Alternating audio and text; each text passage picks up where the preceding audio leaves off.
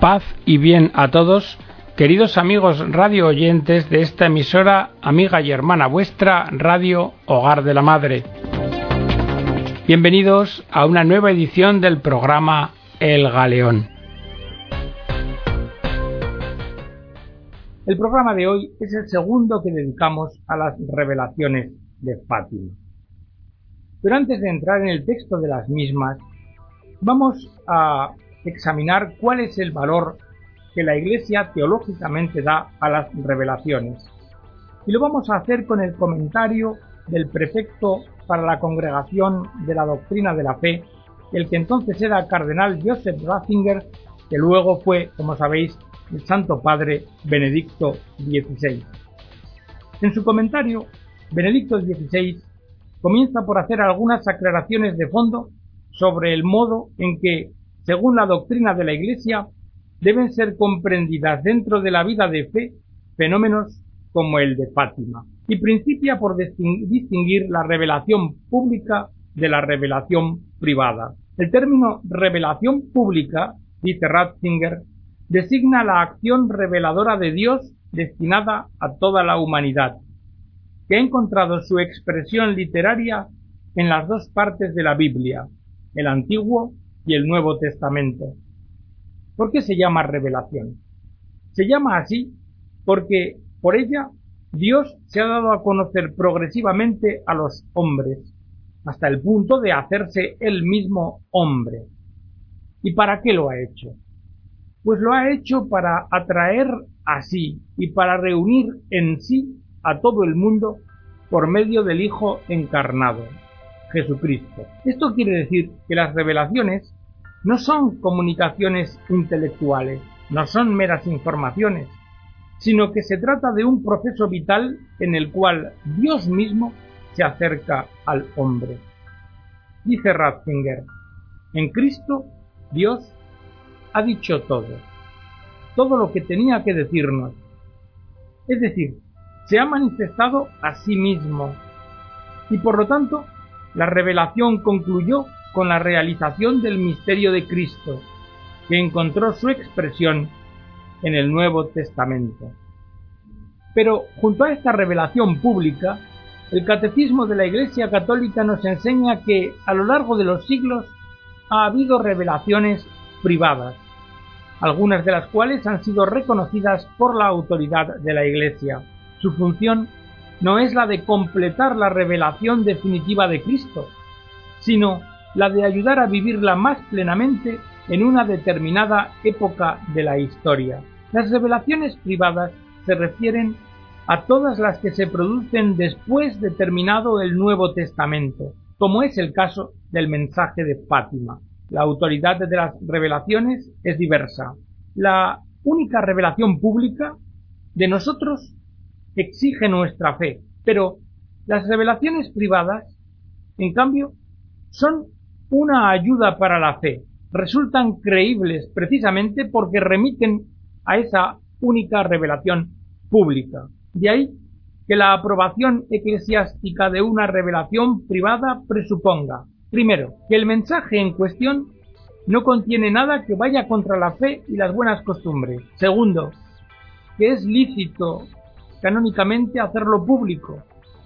Y tercero, que los fieles están autorizados a darle en forma prudente su adhesión.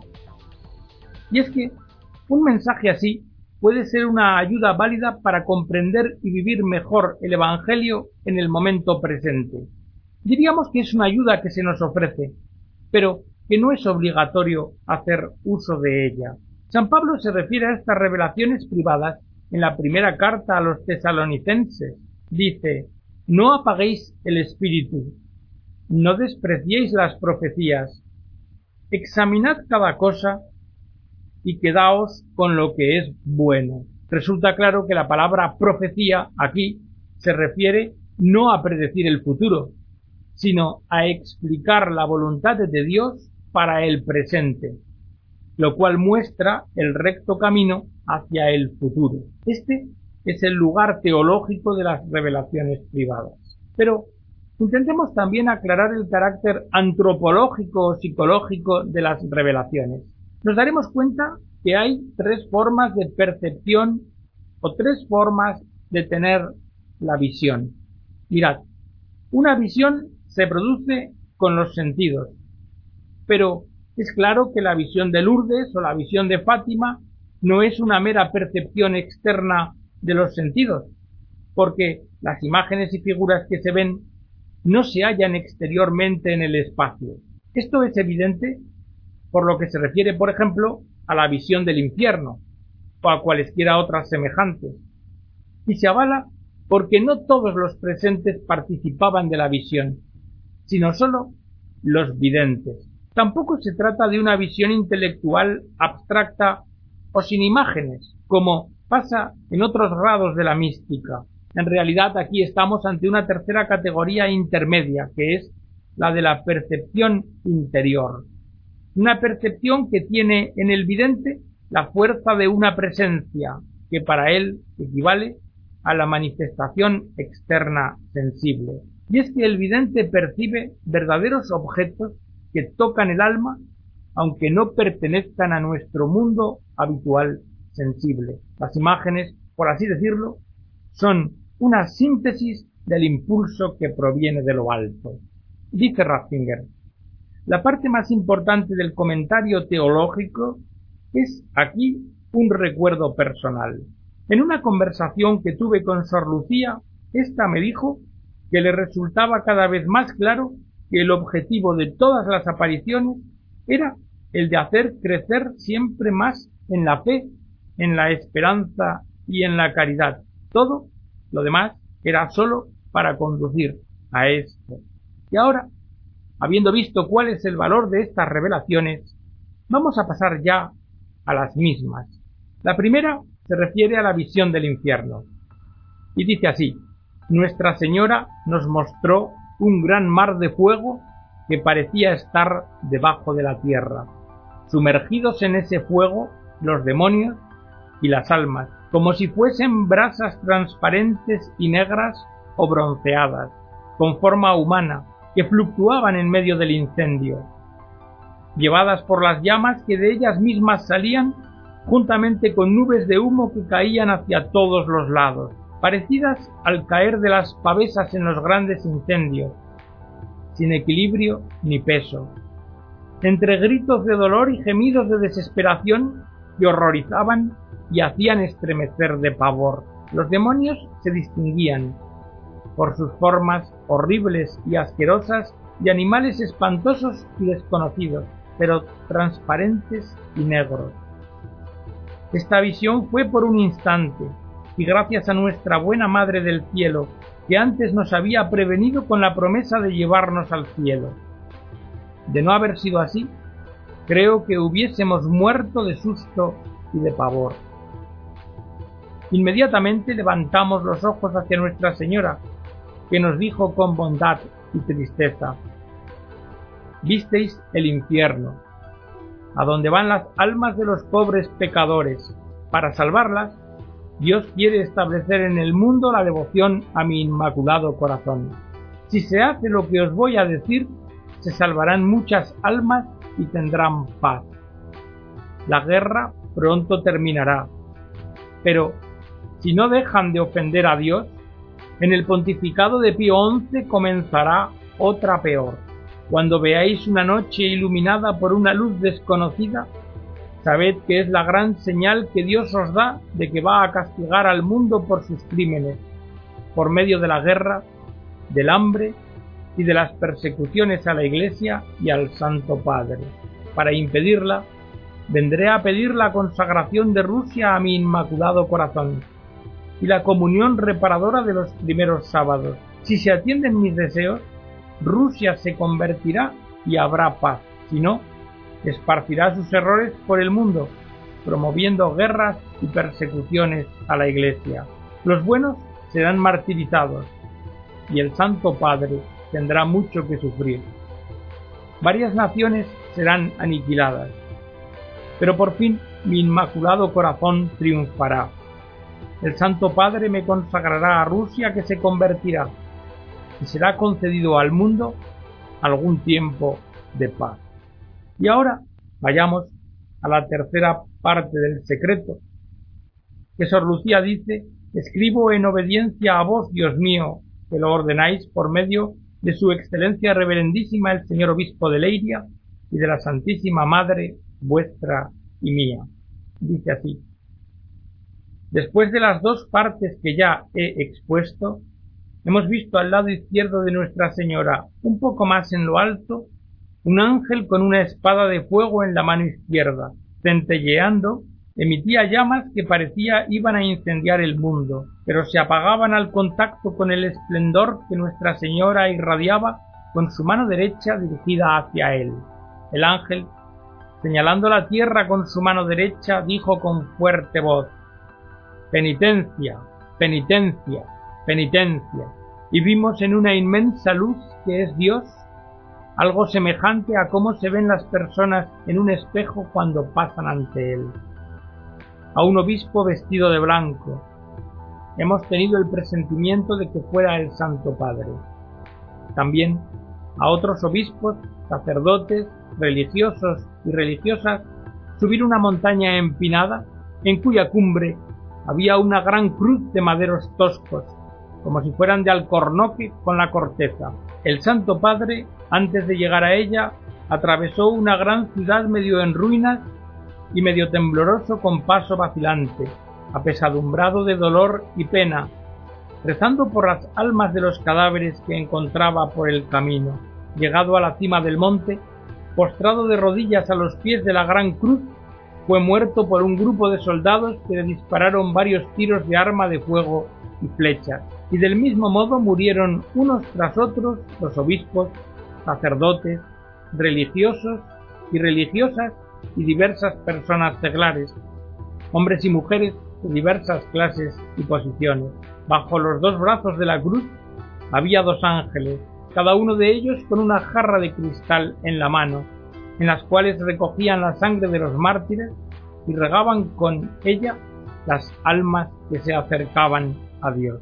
Hasta aquí, queridos amigos, el texto de las revelaciones. Juan Pablo II, el 19 de abril del año 2000, dirigió una carta a la reverenda Sor María Lucía del convento de Coimbra. Tras desearle la paz, refería que había encargado ex profeso a su excelencia Monseñor Tarcisio Bertone, secretario de la Congregación para la Doctrina de la Fe, que fuera a hablar con ella. Monseñor Bertone, acompañado del obispo de Leiria, va en mi nombre, decía el Papa, para hacerle algunas preguntas sobre la interpretación de la tercera parte del secreto. Sor Lucía puede hablar abierta y sinceramente a Monseñor Bertone, que me referirá sus respuestas directamente a mí. Con estas palabras, Juan Pablo II conminaba a Sor Lucía para que tuviera total apertura y sinceridad. Y esta cita de Sor Lucía con su excelencia Monseñor Tarcisio Bertone se produjo el 27 de abril de 2000 en el Carmelo de Santa Teresa de Coimbra. Sor Lucía dijo estar dispuesta a responder francamente a todas las preguntas. Llegados a este punto, su excelencia, Monseñor Tarcisio Bertone, le presentó dos sobres, uno externo y otro dentro con la carta que contenía la tercera parte del secreto de Fátima. Sor Lucía, tocándola inmediatamente con los dedos, dijo es mi carta, y después, leyéndola, es mi letra. Sor Lucía estuvo de acuerdo en la interpretación según la cual la tercera parte del secreto se refería a una visión profética comparable a las de la historia sagrada, y reiteró su convicción de que la visión de Fátima se refería sobre todo a la lucha del comunismo ateo contra la Iglesia y los cristianos, y describe el inmenso sufrimiento de las víctimas de la fe en el siglo XX. A la pregunta de si el personaje principal de la visión era el Papa, Sor Lucía respondió de inmediato que sí, recuerda que los tres pastorcitos estaban muy apenados por el sufrimiento del Papa, y que Jacinta repetía constantemente Pobrecito el Santo Padre. Me da mucha pena de los pecadores. Sor Lucía prosigue. Nosotros no sabíamos el nombre del Papa. La señora no nos dijo el nombre del Papa. No sabíamos si era Benedicto XV, o Pío XII, o Pablo VI, o Juan Pablo II, Pero, en todo caso, era el Papa que sufría, y nos hacía sufrir también a nosotros. Por lo que se refiere al pasaje sobre el obispo vestido de blanco, Sor Lucía está completamente de acuerdo con la afirmación del Papa de que una mano materna guió la trayectoria de la bala y de que el Papa agonizante se detuvo en el umbral de la muerte. Sor Lucía, antes de entregar al entonces obispo de Leiria Fátima el sobre lacrado que contenía la tercera parte del secreto, había escrito en el exterior que sólo podía ser abierto después de 1960, ya por el patriarca de Lisboa ya por el obispo de Leiria, y a esto su excelencia Monseñor Bertone le preguntó ¿Por qué esa fecha de 1960? ¿Ha sido la Virgen quien la indicó? Y Sor Lucía respondió No ha sido la señora, sino que he sido yo la que ha puesto la fecha de 1960, porque, según mi intuición, antes de ese año no se hubiera entendido, se habría comprendido sólo después. Ahora se puede entender mejor. Yo he escrito lo que he visto. No me corresponde a mí la interpretación, sino al Papa. Este coloquio de Monseñor Tarcisio Bertone y Sor Lucía concluyó con un intercambio de rosarios. En su comentario teológico, el cardenal Ratzinger prosigue diciendo que el mensaje de Fátima tiene que ver con la importancia de la libertad del hombre, porque el futuro no está determinado de un modo inmutable. Y la imagen que vieron los niños no es una película anticipada del futuro de la que no pudiera cambiarse nada. En realidad, todo el sentido de la visión de la revelación es el de movilizar las fuerzas del cambio hacia el bien. En la visión hay imágenes, tres símbolos, una montaña escarpada, una gran ciudad medio en ruinas y una gran cruz de troncos rústicos.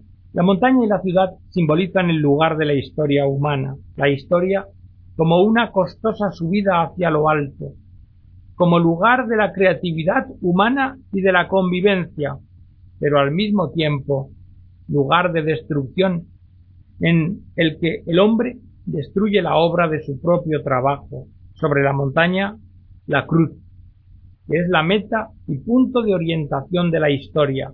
En la cruz, la destrucción se transforma en salvación, se levanta como signo de la miseria de la historia.